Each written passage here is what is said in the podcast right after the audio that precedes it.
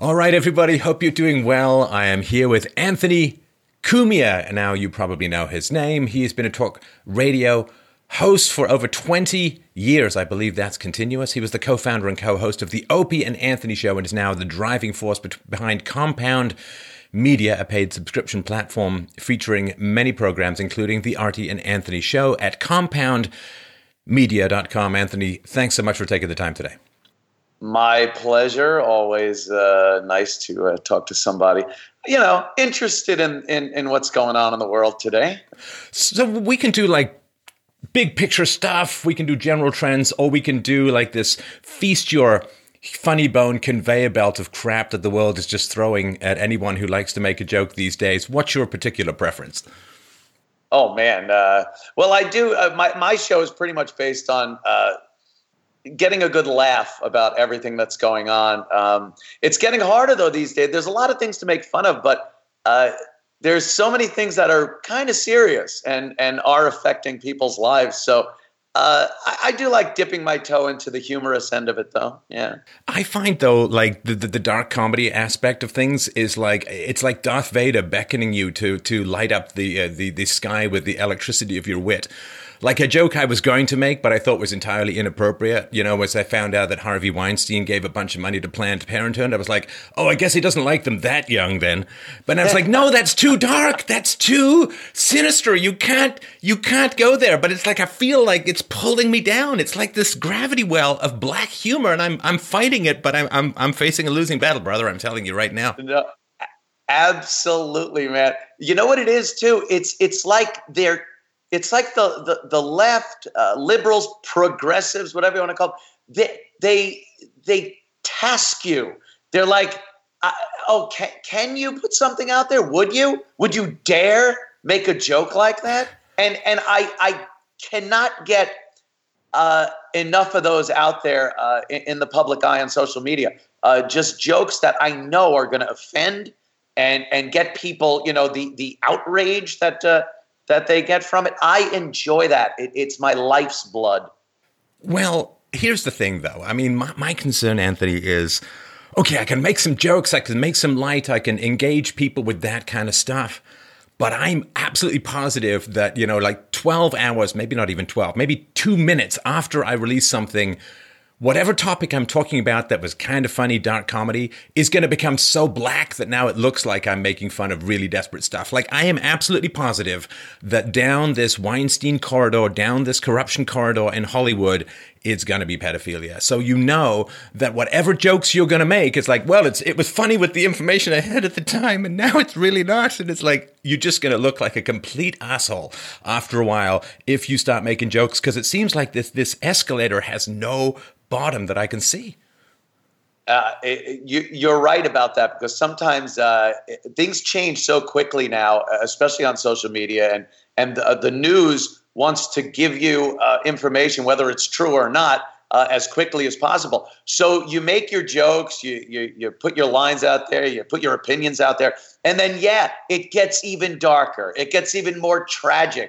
But people will judge your post on whatever the latest is. They won't go, oh, well, he wrote that, you know, a week ago, and we just found out this week that it's ultra tragic.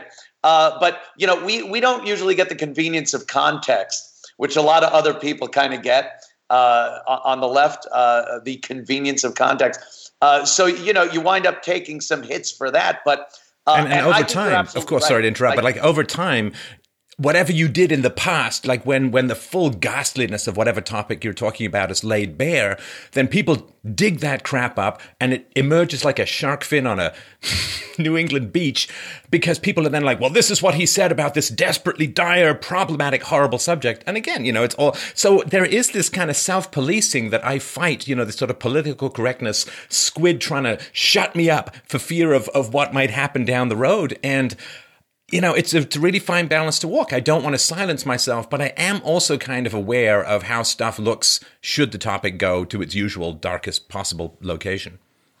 Yeah, uh, definitely. I've I've uh, made some posts and I've said things on my show and other people's shows that uh, you know when you when you cut it down to a soundbite or 140 characters, there's no explaining uh, when, why, how you came up with this conclusion. So it is uh, some treacherous ground, but uh, that's why I like uh, I like no limitations on on my freedom of speech or anyone else's. I like the idea that no matter how dark uh, a place it goes to, everything has its place in that conversation. Um, so yeah, I, I I'm for anything being uh, laid out there. Well, and for me, there is this challenge too, because I've been taken out of context, you've been taken out of context. So when you've been on the receiving end of that repeatedly, what happens is for me, I think I go a little bit too far in not judging other people. You know, it's like, well, okay, she says he grabbed both of her breasts and maybe he, this video, he, maybe he tripped. You know, maybe he was having a flashback to being in the crib and he was hungry. Like, I don't, like, I'm, I'm a, I go a little bit too far, I think, in giving other people slack because I know what it's like to be taken out of context. Yeah, yeah. I, am constantly giving people the benefit of the doubt. Um, I'm not a guy that will say that person should be fired. Um, if if somebody does get fired for what they say, uh, I do go, well, you know, that that's what I went through. I got fired for certain opinions that I have had, but I will never uh, start saying that people should be fired for what they said uh, or any opinion they have, no matter how how offensive I personally find it. Uh, once we start getting into that area, and what we start getting, we've been in that area for quite a while now. Uh, I just never like seeing that. All it does is uh, make people petrified to express themselves, and that's never, ever a good thing. There's a weird kind of vanity that goes around being offended, too. This vanity is, well, we've reached the complete pinnacle of human achievement when it comes to ethics and society and virtue and responsibility, and therefore any deviation from what is is naturally offensive. And I sort of think back through history, you know, the, the people who wanted to end slavery, highly offensive to everyone around them. It's like, well, they have to be slaves, otherwise they can't tie their own shoelaces. And do you want everyone to starve because there'll be nobody there to pick the cotton? And why do you hate existing structure? And don't you respect the, the ethics of your forefathers? You know, the guy who came along and said, eh, maybe we could have a world without kings and queens and, and aristocrats and so on. Like, are you crazy? They are the lifeblood of our civilization. They are the essence of like everyone was offended by every single shred of human progress in the past. People were so offended by uh, offended by Socrates, they they shoved a whole bunch of hemlock up his nose and killed him in a jail cell. yeah. You know, but the idea that every time we're offended now, we're in the right and whoever offends us in the, is in the wrong is so narcissistic and vain. I can't even wrap it in language. Yeah, I, I don't understand how that happened. Where people um, they get offended and they honestly believe that they have a right to never ever hear from that person again and that no one else should have to hear from that person again. Uh, to, to be so pretentious to believe that you can be the solitary judge of what people should and shouldn't hear that's the thing that really gets me. You see these a lot of antifa people and demonstrations on college campuses saying that hate speech is not protected speech and, and they will never tell you what the criteria is for hate speech other than they hate hearing it. Uh, so yeah, we're we're in such a weird time now. People that is more passionate about a subject seem to be the most uneducated about that uh, subject, whether it be guns or or the uh, uh, uh First Amendment. Uh, they just don't really seem to want to know what it's really about before they spout off about it.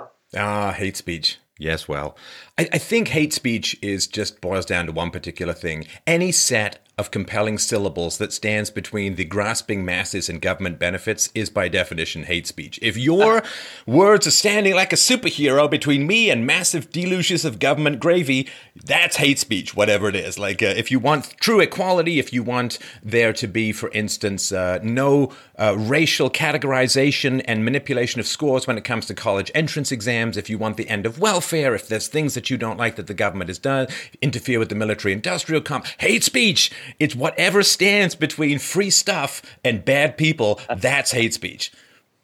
What a great point! It uh, that absolutely uh, fits the the criteria. Uh, I, I've, I've noticed that um, people, uh, especially like on the college campuses, they they don't understand the the First Amendment. They profess to know it and and want to express it and and always tell people what what rights they have to do whatever they're doing. Yet they have a complete lack of understanding of um, the First Amendment and the fact that hate speech, um, what they deem hate speech, is absolutely as protected as a lullaby uh, as, as, far as what we uh, are able to say. Um, so, yeah, I, I, and people used to be uh, petrified of being called intolerant or a bigot was bad. And then it was racist. Like things just progressively got worse. And the second you were called that, the conversation ended. It all of a sudden turned into you now trying to defend why you're not that. well, they used it so much that it's so ineffectual now that they had to go to Nazi. They had to stop calling you a racist or sexist, homophobic, everything. They reached really the pinnacle saying, all you're saying is, I believe I have a right to say this. Nazi! It seems like they, what else could they possibly call people that might uh, uh, make people back down from from uh, wanting to uh, voice their opinions. Well, the, the in, in, the past incarnations, they would have called people Satanists, devil worshippers, witches. Witch. I mean, it is a religious yeah. Uh, aspect of things. It's just in the secular world, you don't have access to all those demonic forces. Nazgul! So you just have to call people Nazis because that's the modern evil. And this hate speech thing, too, when you think about it, there is let's say that the speech that you're listening to is egregiously wrong, uh, wrong reasoning, wrong evidence, wrong data, or whatever, right? So then the correct term for that is incorrect speech, irrational speech, false speech, speech unsupported by empirical data, and so on. In which case, that's the beginning of the process of disproving it. Well, I think your speech is wrong. Here's why I think it's wrong. Here are my arguments. Here's my reason. Here's my evidence, right? But that's a big challenging process that requires you to do more than just bellow at the sky in mortal leftist agony. But what they do by calling it hate speech is you don't have to disprove anything. You just have to stand there and radiate rage and, and hatred. You know, like if somebody uh, puts a giant fucking plunger in Eminem's mouth, he just sits there and glows with rage and resentment at his irrelevance. But um, so this thing, all I have to do is hate. I don't have to think. I don't have to reason. I don't have to research. I don't have to develop my argumentation skills. I don't have to do any of that. I've got to sit and seethe. You know, I have to about as much presence as a potted plant in vicinity of Harvey Weinstein, or hopefully a little less damp. And and this just stand and rage rather than learn how to think is to me a confession of intellectual impotence. You call something hate speech, you're hoping that your emotion uh, is going to somehow absolve you of the responsibility for thinking, reasoning, and debating.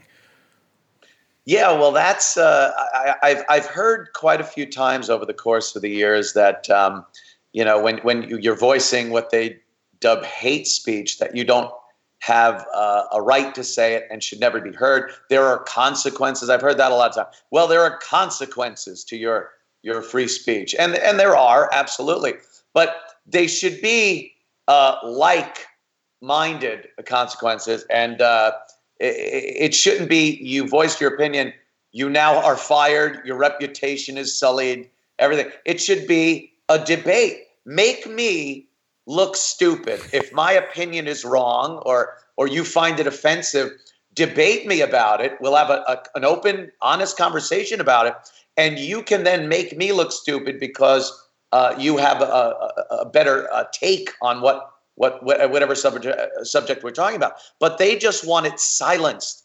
They don't want anyone to hear it. They I've literally watched clips well, I, of course, I've literally watched clips. I hate using the word literally. I've watched clips where uh, people have literally run away crying, crying from whatever the person was saying. No other reason. They weren't hit. They weren't physically uh, assaulted. It was they they were hearing a point of view that they didn't like or agree with, and they ran away in tears.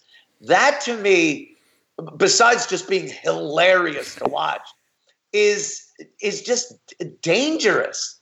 Uh, it's it's a younger generation that is incapable of debate, incapable of looking at other people's ideology and and and beliefs uh, without losing their minds.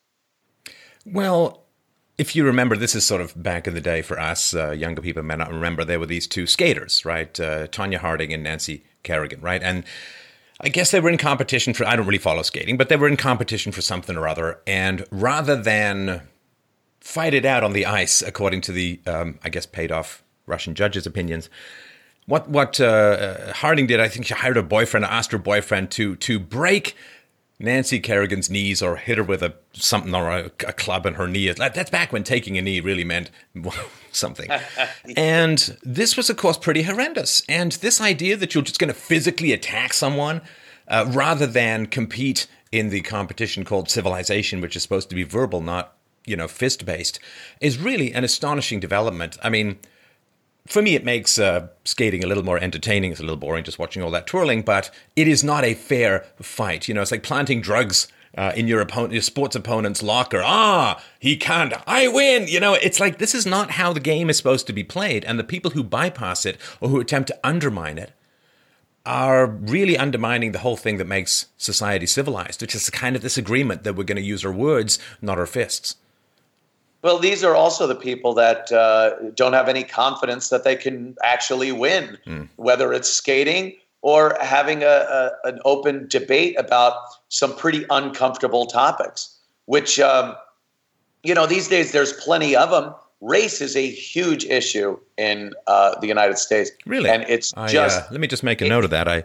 I've not heard yeah, that yeah, one, but yeah. all right. Race is okay. Go ahead. Sometimes you say something so obvious, it's like, yeah, of course it is and it's uh and it's the thing though that that no one really wants to talk about. And when i hear i watch the news and you'll see a, a group a very diverse group sitting there saying and, and they always say what we need is an open and honest real honest discussion about race.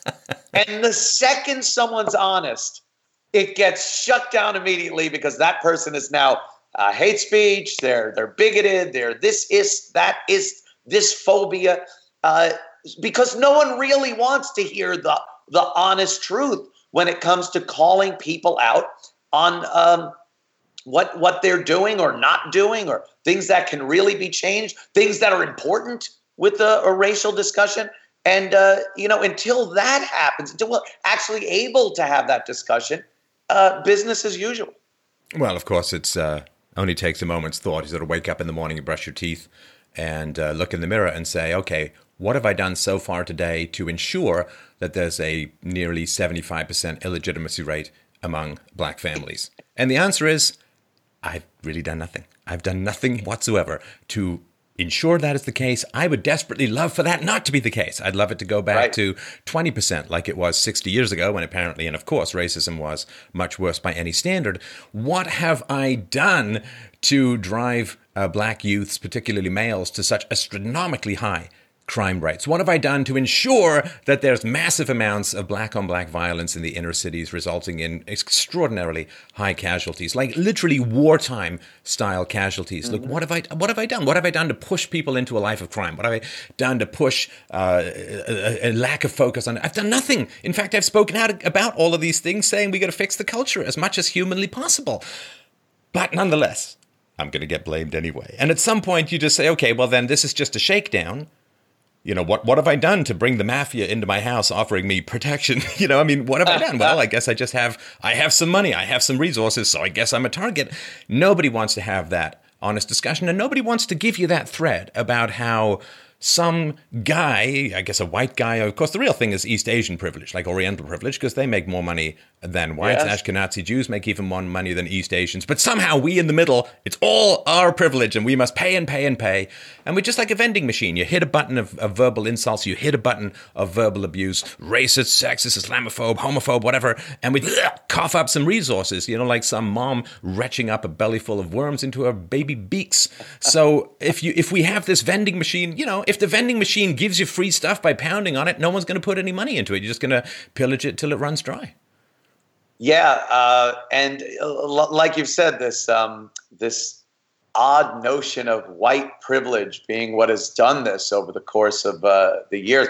I think as we we look at uh, uh, American history and and from the beginning of the civil rights movement until now, I think things have only gotten better and more opportunity has opened up for uh, minorities in, in, in, this country, and uh, it's just it just seems to have gotten worse as far as inner city crime goes and uh, illegitimacy, uh, and which which I absolutely believe is one of the biggest problems in in the black community is this lack of any type of leadership and um, a moral compass in, in a family uh, atmosphere. Uh, but if you bring that up, or if I bring that up, it's a problem. I got fired for bringing that up. Uh, in, in, case uh, nobody knows, uh, I was uh, fired from Sirius XM satellite radio uh, a little over three years ago because I was assaulted by a black woman in Times Square. I was taking pictures of Times Square. She didn't like that she was in a frame as she was walking away and came over to me um, called me a white uh, motherfucker. Is that proper? Uh, I could use that terminology on the on the program. We're uh, um, we're we're not going through any government agencies here, so yes. oh, my my little white ears. okay, go. Uh, yeah, yeah. She started uh, smacking me in the head, so I'm protecting myself in my camera. Uh, left the situation, went to my apartment in Manhattan, and tweeted about it. Tweeted about how this woman went from zero to 120 uh, as far as her jump to violence went, how that seems to be a problem in uh, the, the black community, uh, to some uh, respect, uh, in the culture, that this instantaneous uh, jump to violence from, from just something that could be talked about on a sidewalk, hey, excuse me, I'm sorry, whatever it is, to violence. And I said, this needs to be addressed. And this is nothing I came up with. This has been talked about by uh, the clergy in the communities, community leaders, politicians, uh, over the course of decades at this point. But I said it, and I wasn't using uh, uh plain, simple English. I might have uh, embellished with some uh, bad words. I didn't use racial epithets, but I was, you know, calling this girl a savage. She was acting savagely, smacking me in head. I was being assaulted. I get fired for that. I said nothing in there that hasn't been said for decades by so many, uh, what is supposedly the leadership in the black community. But we're not allowed to talk about it. Again, that open and honest discussion is not available to certain people. Well, this, of course, is the deal that we talked about earlier that if the transition from let's give trillions and trillions of dollars to underperforming communities, let's say, and not just blacks, as others as well. If the answer is, okay, well, it's prejudice, it's injustice, it's wrong, it's bad, and it's everyone else's fault, then the solution, of course, is to give huge amounts of money to, to these communities. And that has been the approach for the last 50 okay. odd years, in particular through the welfare state. Now, if, on the other hand, there are aspects within communities that can be improved from the inside, then that's going to reduce the amount of that's going to reduce the justification for resource transfers. So again, your words, to some degree or another, standing between free stuff and the people who who want it. And this is why this narrative must constantly be opposed. And this is why, you know, I mean, I have uh, had a wonderful black preacher and other blacks on the show uh, talking about how black communities need to really work to to fix certain standards. You know, black black families 60 years ago, 70 years ago way more stable than they are now, far less illegitimacy. And uh, in the 1920s, black marriages were longer lasting and more stable than white marriages. And this was hugely beneficial to black communities and gave, in particular, the blacks growing up in that environment in the post Second World War period, their greatest leap into the middle class that ever occurred before. And then the Democrats shuffled in to help with all of the water bombs of free fiat currency. And then you got the welfare state, the family disintegrated, as is the white family going uh, just, just sort of second in, in line. But you can't talk about self healing communities. And the funny thing is, at the same time, people say they want to be empowered. We want to be empowered. We want to empower people. Well, isn't empowering people giving them responsibility? How can you have empowerment without responsibility? But empowerment just simply means I'm going to yell at you till you give me stuff. And that does not seem overly, maybe it's the Latin for empowerment. It does not seem overly empowering to me. No, not at all. And and that responsibility and um, and just feeling productive in a society, uh, having pride in what you've accomplished uh, in a day's work or a week's worth, whatever work, whatever you're doing, like that helps. That that makes people want to maybe clean up their their community a little more or their neighborhood, have pride. There's uh, the the the concept of shame is gone now. There's something beneficial in people being ashamed of something, of, of not wanting others to see uh, what you've done or haven't done, how you're keeping up or not keeping up with with uh, your property or, or or your job, and that seems to have gone out the window. And it's it's given us these societies of of uh, obesity, which is being completely accepted, criminal behavior, which is tolerated. Bad guys are the good guys. Good guys are the bad guys. It, it, there's no concept anymore of, of, of, a moral compass, good people looking and saying, that isn't the type of behavior that works in our society. It needs to be changed. You say that, and it, again, good guy, bad guy, bad guy, it gets turned around to you. You're now the problem for even pointing it out. So until that shame returns in some capacity, I, we're screwed.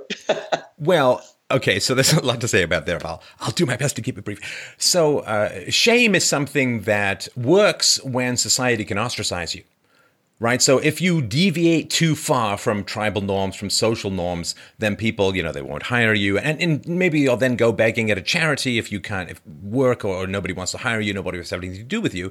Then you'll go to a charity, and the charity will say, okay, but you got to change this, you got to apologize, you got to go and get a job, you got to get training, you know, we're going to monitor you, and then we'll take care of you.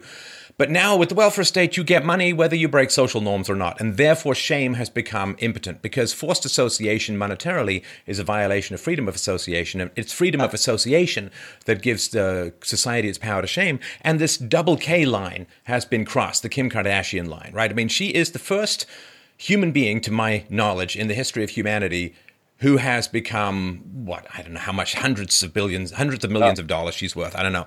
Starting from a sex tape starting from a sex tape. I mean, can you imagine? Like, like it used to be, if you went out with a boy in his car late at night without a chaperone, you were shamed.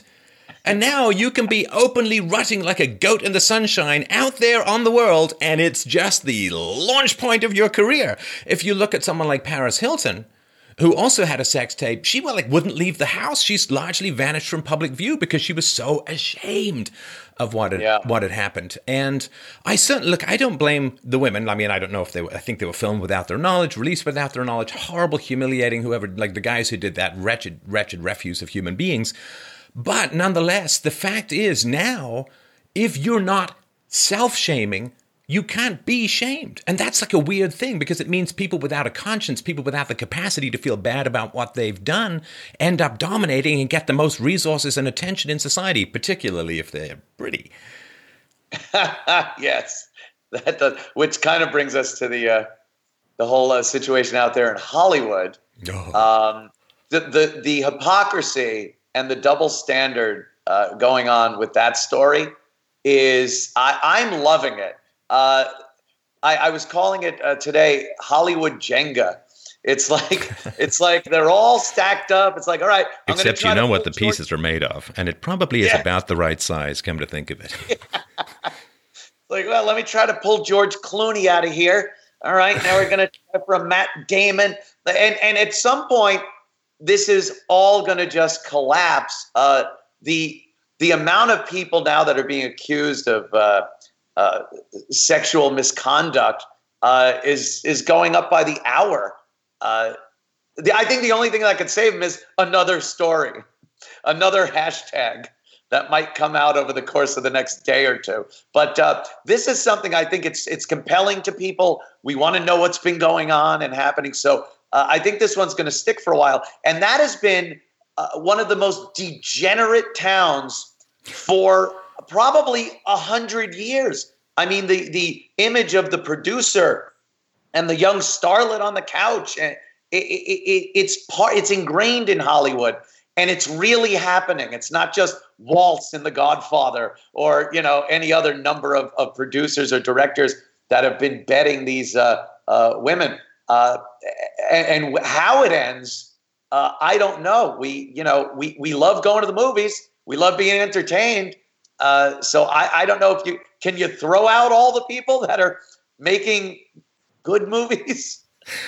Well, it's funny, you know, it, it's one of these shallow things, Anthony, that that happens in the world. That if someone looks the part, the story is hard to kill, and and if someone really looks the part, then they fit into our consciousness. You know, like Albert Einstein, clearly a genius, looked like a genius too. You know, like the wild hair. Like if you look the part, you know, it's it's the Jessica Rabbit. You know, I'm not bad. I'm just drawn. If you look the part, and if you look at Harvey Weinstein, I don't often like to make fun of people's appearance because you know you, you're born with what you're born with. You do the best with what you have.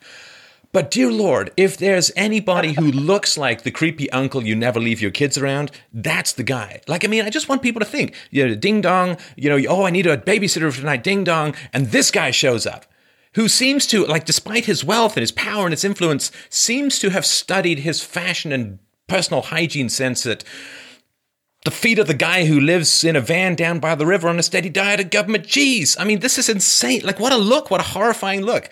And because he so much looks the part, and you see him like this sort of grizzled man mountain king of porn island stuff like with these beautiful little diaphanous women around him and so on the the contradiction the the, the gap the difference the distance is so palpable and so visceral that it hits us i think deep in our reptile brain. I mean, the guy looks like, uh, oh yeah, no, I'll be great as an extra in Lord of the Rings because I don't need any makeup in the orc army. I mean, this is like astonishing stuff. He looks the part so much that uh, it really clicks, I think, in our consciousness. Yeah, yeah, it uh, it's it plays out kind of like a movie. He's he's cast as the evil guy, and he he looks the part. Uh, I, I, see so much hypocrisy though uh, there with a lot of these. Uh, a lot of these people just had to have known this was going on for, yep. for years uh, with him individually, but in the industry itself. And, and, as far as Harvey Weinstein goes, there have been jokes made in popular culture, movies. Uh, the the thing we saw at the one of the Oscar uh, speeches, uh, where they had made fun of the fact that he is predatorial with women, and it got a good laugh. And the only reason it did is because people knew that was the inside joke.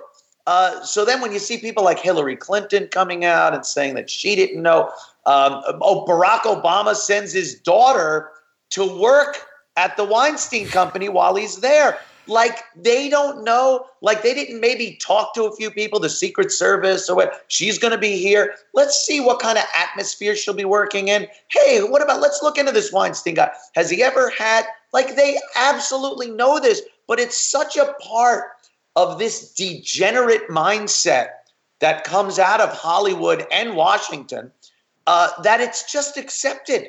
It's just an accepted thing that these people that preach women's rights and equality and diversity and uh, all this stuff are some of the worst uh, uh, offenders of these things. Uh, and the, the women themselves, they know damn well they're going for surgery to try to look younger because that's the business. They know that these uh, producers and directors are going to hire girls younger and prettier than, than them, but they're still in the business. Like it's hypocritical to me. Speak up uh, years ago when you were still a young, pretty girl. Well, I mean, uh, what a paper tiger he turned out to be.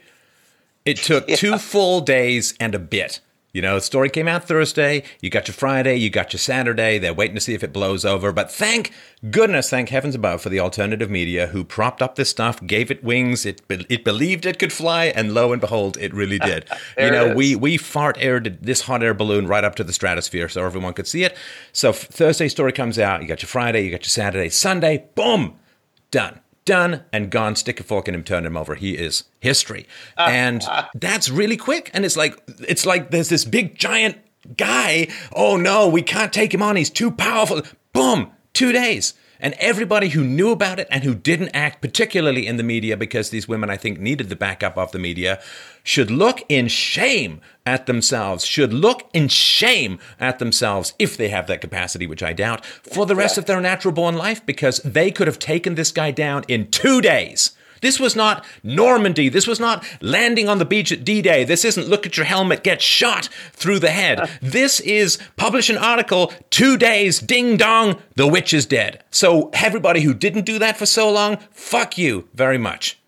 Yeah, yeah, they are, uh, in a way, yeah, responsible for however long it went on after someone could have done something. NBC apparently had that audio tape of him begging this girl that's uh, just it's one of the it, it's sad in so many respects listening to that. He's just a pathetic ghoul in it. The the girl is talking about how she was assaulted by him the day before. And NBC had this tape a couple of years ago, never did anything with it. And their excuse was it wasn't ready, it wasn't worthy, it wasn't.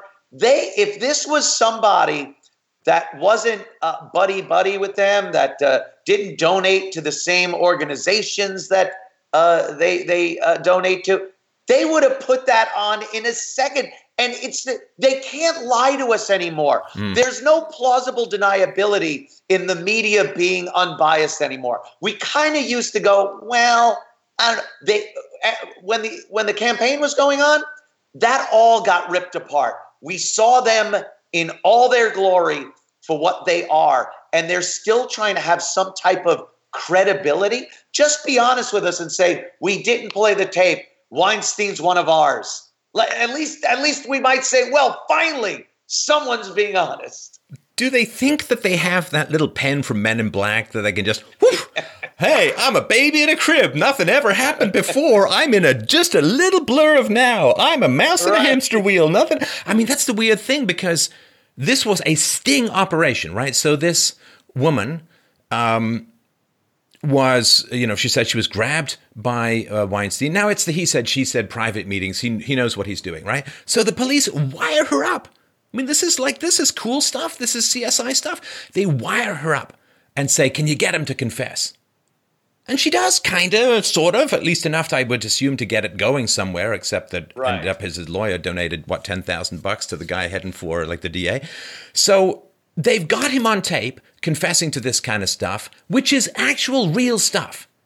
Now, if that's not newsworthy, if a guy talking about grabbing women is not newsworthy when he's confessing to actually do it to a woman who's pursuing legal action against him, do they not think that we remember them with Billy Bush and uh, Donald Trump. He was just talking about women in general. He wasn't talking about a specific incident. It was just locker room talk, blah, blah. But they were shocked and appalled that this could even come out as a potential idea from someone. Blah, blah.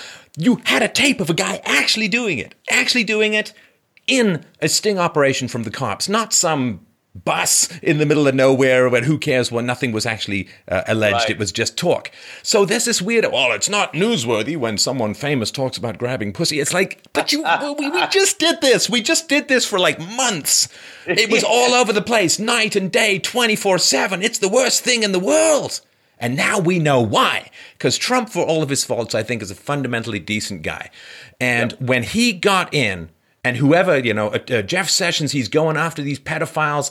This would never have come out under Hillary. We now know why they accused Trump of so much sexual indiscretion to desperately keep him away from the White House because once he gets in, this ball starts rolling. And now there's no political motivations here. It's just cover your ass. I mean, we've got Larry Flynt now just uh, just really offering $10 million for any information that's going to lead to Trump's impeachment. Ooh, I wonder if he maybe has any skeletons in his closet. I mean, I know he's in a wheelchair and all of that, but I mean, the motivation is so transparent as to why they so desperately did not want Trump to get in. This is going to cost hundreds and hundreds and hundreds of millions of dollars to Hollywood, guaranteed it. And if people don't think that people will make up lies to save hundreds of millions or billions of dollars, well, I got a great bridge in Brooklyn for you. Is, isn't it a, a, an amazing thing that that's what they were accusing Trump of and trying to get him. But that's the best uh, thing. Accuse someone of what you're actually doing. That that gives you emotional energy and makes you right. seem more plausible. And if you know that that's what you can be, uh, uh, you can be screwed over for because you've had these indiscretions in your life.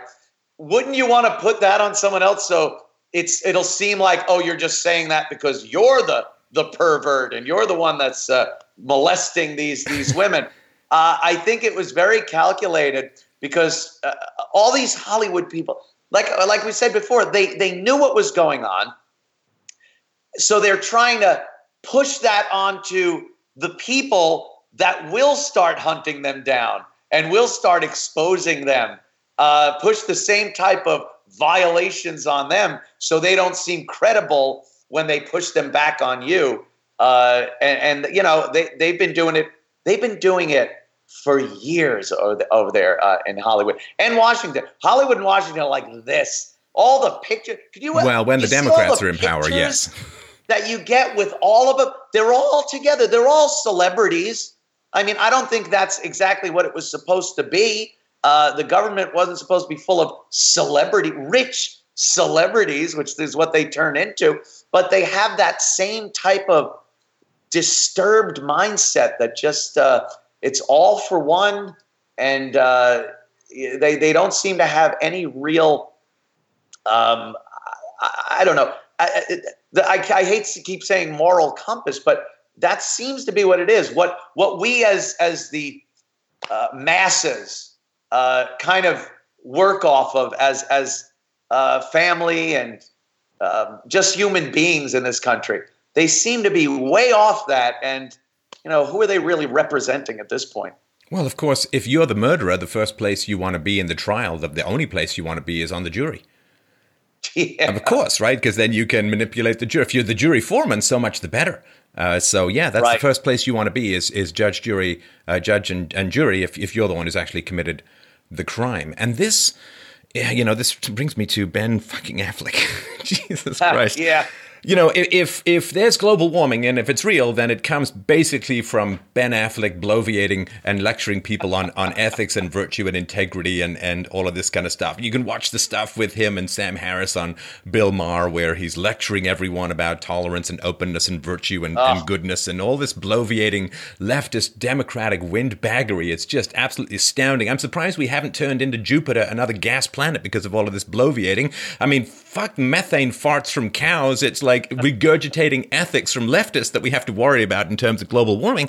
And this guy now, if you see the videos of him, I've never seen, I guess, outside of the second Finding Dory, a more convincing uh, representation on screen of an octopus. I mean, holy crap, how many arms does this guy actually have? He's like Octodad.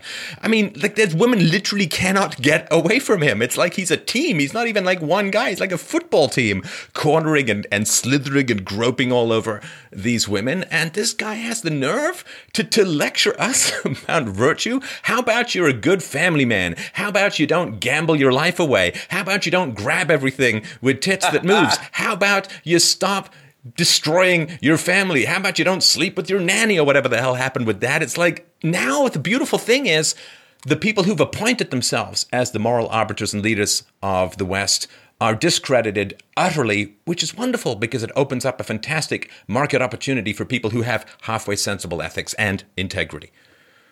Yeah, well, that's kind of what we're seeing. I think you're right when you said, like, if Hillary had been elected, thank God that didn't happen. Uh, I, I, don't think we'd be seeing any of this. I'm seeing this because I'm, you know, I, I, I believe I'm one of those that are kind of on the front lines of this thing on a daily basis, trying to uh, speak honestly about uh, uncomfortable topics and uh, and getting held for it, you know. Uh, but I don't. I think I see some things changing. I see less of of this um, cowering and just being petrified that you're going to be called something. Uh, and more people are are willing to speak out against this political correctness, the hypocrisy, the uh, the blatant lying that that has been going on for so many years uh, in this country that it's kind of refreshing. It's that almost that light at the end of the tunnel thing. So it, I believe if Hillary was elected, we wouldn't see this Weinstein thing having happened or or uh, a lot of the other things that are being exposed as hypocrisy uh, from the left. And can you imagine where this is going to lead? Of course, it's going to lead everywhere in in Hollywood, but the uh, the the neutron bomb that leaves the set standing doesn't stop there because this is obviously going to spill over. I mean, the music industry. I gotta imagine in many ways uh, is even uh, worse. What did the woman from the Pussycat Dolls come out and say? Yeah, basically it was a prostitution ring. Uh, the amount that's going on in uh, the music industry is going to be absolutely astonishing. Uh, the amount that's going on uh, in Washington, I wouldn't even be that shocked if there's stuff going on in academia. This is a massive purge that has i mean i've talked about it for years when after i first saw that corey feldman tape if you've ever seen that him talking about like the number one issue in hollywood is uh, pedophilia elijah wood talking about the same kind of stuff. This is not just a house of cards within Hollywood, but I think also corruption within the media and the and, and, and other forms of the entertainment industry and so on. This is going to be like a a flamethrower that burns down half the world, and good, good too, yeah. because we need a little bit of raising and rebuilding culturally. And the funny thing is, this is where the ironic thing has happened. You know, there is this curse of the overconfident moralist that you become what you despise. And uh-huh. I remember, of course, way back in the day, the original social justice warriors were more of the fundamentalist and extremist Christian right, you know, back in the day, you know, with the rap lyrics. And there was, of course, this cliche, it wasn't 100%, but it seemed to show up a whole lot, wherein the people who were the most finger wagging about ethics had the most skeletons in their own closet. And that was sort of my original introduction into moral hypocrisy, you know, the Jimmy Swaggarts and all of this sort of stuff, right? And now, of course, it's completely switched. The the Christian right is le- far less so that way. Um, but now it is the social justice warrior left who've taken the place, who've stepped into the you know plastic Elvis shoes of the um, televangelists, and are now embodying exactly the same excesses uh, and hypocrisy. Yeah, I think we're going to see a lot of that, especially uh, when you get a, the likes of James Van Der Beek coming out and saying he was molested uh, years ago. The Corey Feldman uh, interview, I just saw one from a few years back when he was uh, on, I guess it was The View when Barbara Walters was there. Barbara Walters is is chastising him for, as she said, condemning an entire industry uh, when he said that Hollywood is rife with pedophilia and with uh, you know the likes of these directors and producers that are molesting children and nothing was said about it. He actually spoke up about it, and uh, Barbara Walters is there chastising him. But who was and, in power? Who was in power? Yeah. Well, it was the left. The Democrats of, were in power, and so nothing obviously. happened. There are people in the media who want to do the right thing, and we know this from NBC and from, I think it was the Washington Post, some of the other outlets, where people had this story years ago and tried to get it, was killed from upstairs. Now the upstairs yeah. has changed. There's an avenue to get the good reporters' information out. So that to me is the big difference. And now we understand, uh, again, the opposition to Trump. Well, when you see something like happen there with NBC not uh, not running with that uh, tape of Weinstein, uh, that isn't just something that we would never have known about that yeah. just even a few years ago. That information that they didn't run with the tape would have never gotten out. But they've been exposed as such liars that uh, it, it, comes out now. The people uh, see it, they hear it, and realize, oh, okay, how long has this been going on? We've been lied to this long. And then when you have, like, like I said, Barbara Walters chastising uh, Corey Feldman about that, she's part of that system. She doesn't want to think that uh, all of her friends that she goes to these parties with, takes pictures with, are a bunch of, whether she knew or not, I don't think she wanted to accept that they're all degenerates that that whole town is based on that. Uh, and the fact that he won't even name names it, it, out of fear. I mean, look, he's not working. It's not like he's going to lose work if he names these names. What is Corey Feldman's motivation for not coming forward and saying it was this guy, this guy? That like, why isn't anyone naming names in that town? Well, I mean, um, it, it shows to me that it's a it's a huge and wide and yeah. deep issue. And, um, you know, now, of course, as well, the rise of the alternative media has meant that people are focusing less on what the mainstream media has to offer. And of course, we all know with. Um, with reporters, what do they want? They want access to movie stars because movie stars help them move product, right? It gets uh, gets eyeballs glued to whatever it is that they're doing, and uh, you, people only want to know about movie stars if movie stars aren't repulsive to them uh, aren't like, uh, oh, you know, like nice mouth, good lipstick. I don't even want to think about, you know, what gnarled old tree trunks have gone gone in there.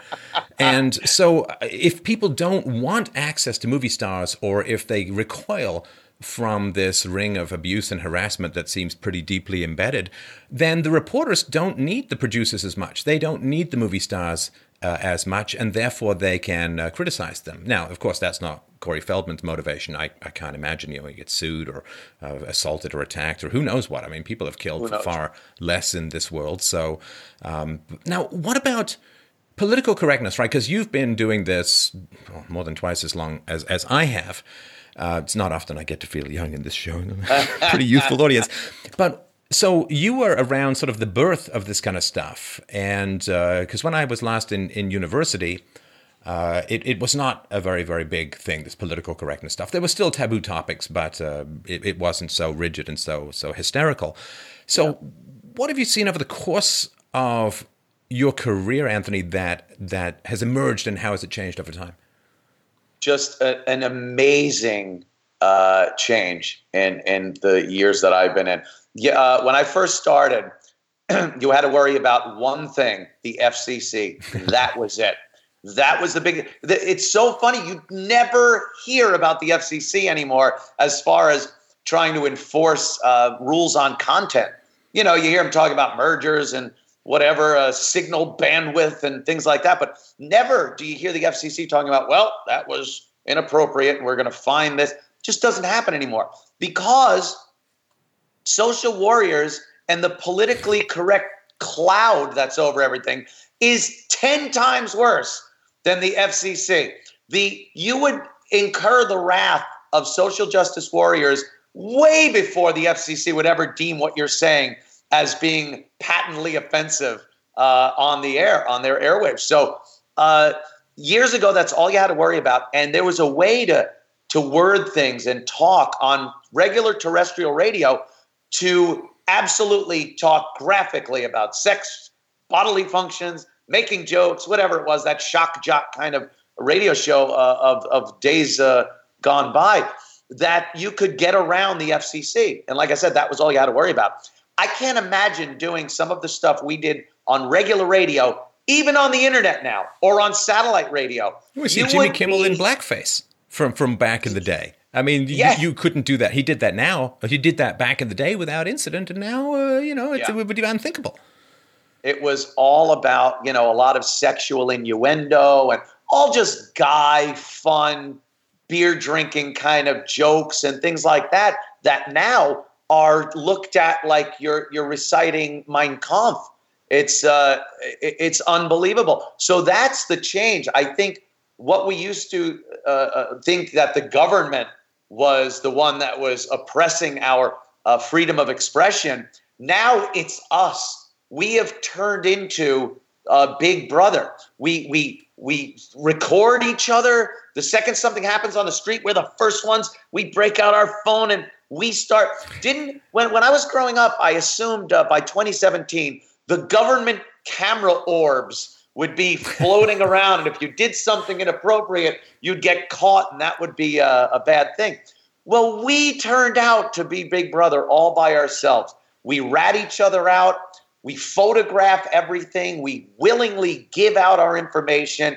Uh, and, and this never had to be collected. We carry around voluntarily our own tracking devices. And, and, and this is all done voluntarily out of this, well, it's convenient and it's, uh, it's good for us. Uh, no one's putting a, a sensor in your arm or a tracking thing. We literally will turn around if we leave the house and forget it. Forget the thing that that puts us out onto uh, uh, the web. We will turn around because we can't go a day without it. So it, that having changed over the course of the years makes it that much harder to be open and honest about uncomfortable things or or do jokes about sex or race because someone's always looking, waiting to be outraged and post it and try to send you into oblivion. Well, it's funny, yeah, because when I was a kid, uh, you know, one of the big songs was "Eye in the Sky." Turns out the future actually it was just a camera lens in your ass. That that basically is what is uh, keeping us around. Yeah, and this, it's funny because it, it to me it has all of the hallmarks of paranoid religiosity. You know, like you know, there's I, have become much more friendly towards uh, religion and Christianity in particular, but there are aspects still of, of all religions where it's like, ooh, you know, we're watching and you better thought crime. You can't even think about, you know, any of this stuff. You can't think about, uh, look at another woman with lust. That's the same as cheating. This self policing stuff, this 1984 stuff that that goes on. This to me has morphed into this PC thing. You'll watch everything that you say. Can it be framed? Can it be misinterpreted? And because there are these random strikes, you know, there's this um, kind of I'm sure it's a real thing, but it's like a cliche in war movies, you know, like you you paint the target and then the drone can see the target and and then the drone can destroy the target and you got to paint it first, right? And now there are these leftist words that they use to paint their targets, you know, fascist, racist, whatever it is, right? Right. And Nazi and so on. Now the target is painted and now the images are out there and now there are these mindless drones of the humankind now roaming around looking to punch at anyone who's been painted with these target words that are literally unleashing a flurry of fists on people, uh, almost always, well, always unjustly, because you should never be punched for what you say. But this is truly astonishing, and you're right. I mean, it's like we don't even need slave owners anymore because the slaves attack anyone who tries to step out of line. Yeah, that, what a great analogy that is because, yeah, you get painted with that, and then the the mindless little thugs would come and do the rest of the work that uh, the person that painted you with uh, whatever they they want to dub you to to the public. That that is uh, absolutely what's been happening. I, and and as far as the religious aspect goes, oh my God, yes. There's this whatever type of morality they wanted to uh, make uh, their religion. Like like any other religion, it's got its set of rules that you must adhere to. And if you don't, there are consequences. That seems to be what this is. There's a hierarchy. There's the people that seem to make the rules and the others that enforce them and the people that need to to follow along uh, loyally. And and political correctness is absolutely a cult, if not a religion. It's at the least a cult that is uh, uh, just as detrimental, I believe, to especially to freedoms of, of expression and speech and and a uh, bloody impatient one too, because most religions yeah. still they'll say, okay, well after death there's going to be a lot of problems, and the leftists are like, I don't want to wait that long. Are you kidding me? I don't even believe in after death. I'm going to bring hell to you in the here and now, and you know, and then at the same time as these guys are painting these target words on people and beating people up and hitting them with bike locks we expect them somehow to be against these like you know these these Muslim Sharia compliance gangs uh, in some countries that beat people up for. It's like I can understand why you're having a little trouble seeing that kind of immorality in the world because you're kind of embodying it yourself. Yeah. And this is all going to blow back. If you want to know why the Weinstein thing blew up, it's because society was primed by the Trump tape. And if you want to know why there's going to be this blowback against this leftist political correctness, it's because leftists are good at words and bad at execution in general. and what happens is they keep priming all of this stuff. Well, talking about grabbing pussy is like the worst thing in the world. Worst thing in the world. Grabbing pussy, disrespect for women. And of course, it's bad. Don't get me wrong. I'm not saying it's not bad, but it's certainly worse to do it than it is yeah. to merely talk about it. And so when they have set up this whole hair trigger scenario, you know, it's it's it's sort of like this guy setting up, you know, these laser things um, uh, that women's asses slide up and down in these movies of like spy movies, right? And and it's this guy. He's like he sets up all these lasers. He sets up all these lasers, and there's guns everywhere, and bombs, and like attack pigeons or whatever. And then he's in the corner. He switches it all on. He throws the the charger to the other side, and he's like, "Oh shit, I'm boxed, man." Yeah. How do I, I get out? And so they've set up all these tripwires ah, oh, disrespecting women, harassment. And they did this not just with the, the Billy Bush tape. They did this with all of these ridiculous allegations of sexual assault and rape against Trump and so on. They set up this whole trap that they now and of course it was a last desperate ditch attempt right i mean it was a mexican yeah. standoff right so they set they've set up all of this stuff where now talking about grabbing pussy which everyone understands is is infinitely better than actually grabbing pussy now that's all set up everyone's primed everyone's ready the trap is set, and who falls in? You know, it's like the guy trying to yeah. trap the tiger, and he ends up uh, in the spears at the bottom of the pit. And this is going to happen over and over and over again as long as we continue to speak out. Yeah, it's uh, definitely the uh, Roadrunner and Coyote uh, scenario. he sets up this elaborate trap and always winds up running into it himself. right. So, um, I just wanted to uh, help people to understand what goes on at uh, Compound Media uh, and and what you're doing there, and uh, you know what how people can access it and what the benefits are. Great, yeah. Like uh, like I said, when I got fired from Sirius, uh, it was kind of a lifeboat at that point. I loved broadcasting. I, I, still do. I had a studio in my basement, and I, I, went down there and was doing the show for a year in my basement. We finally got a place two years ago in Manhattan and uh, haven't looked back, man. It's absolute freedom of speech. I, I am not restricted by any government entity. I do not care about political correctness. We're a subscriber based platform. We have a couple of sponsors, but we don't live and die by the sponsors. I needed to put together a, a facility that I and other like minded people could broadcast from where we could not be fired. we just can't be taken off the air. Uh, that's what I needed. So, so, you wanted a government job. That basically is yeah, what you're saying. Yeah, okay, yeah, exactly.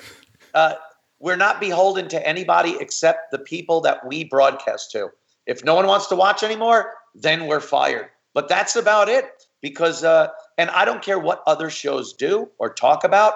I will never tell somebody, hey, uh, we're getting complaints or this. That.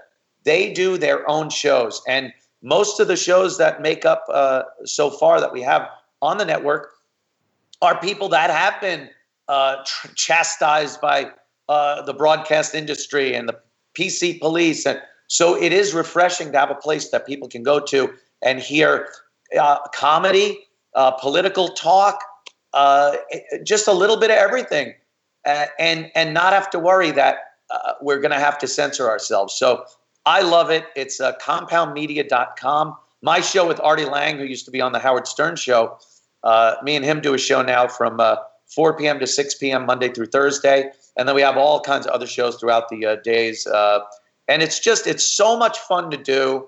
It's it's exciting. It's new. It's so relevant right now to have this type of platform where, like I said, you go on, you you're just talking uh, openly and honestly, like they say we're supposed to, um, and it's great. I I love it. Wouldn't look back. All right. He's managed to achieve tenure. Beautiful. So um, I really, really appreciate your time together. Uh, sorry, our time together today. Thanks oh, a thanks. lot. Um, let us know in the comments below. This is the first time we've rubbed foreheads together, though I think only one of us is getting static. And um, so uh, let, let, us know what you think. If this is worth doing again, I certainly would be happy to. But Absolutely. I really, really appreciate your time. Please, everyone, go and check out compoundmedia.com. Thank you so much. I, I would love to do this again. You're, you're, uh, very uh, compelling, interesting, and and a, a like-minded uh, fellow. I like that. Thanks very much, Anthony. Take care. Take care, man.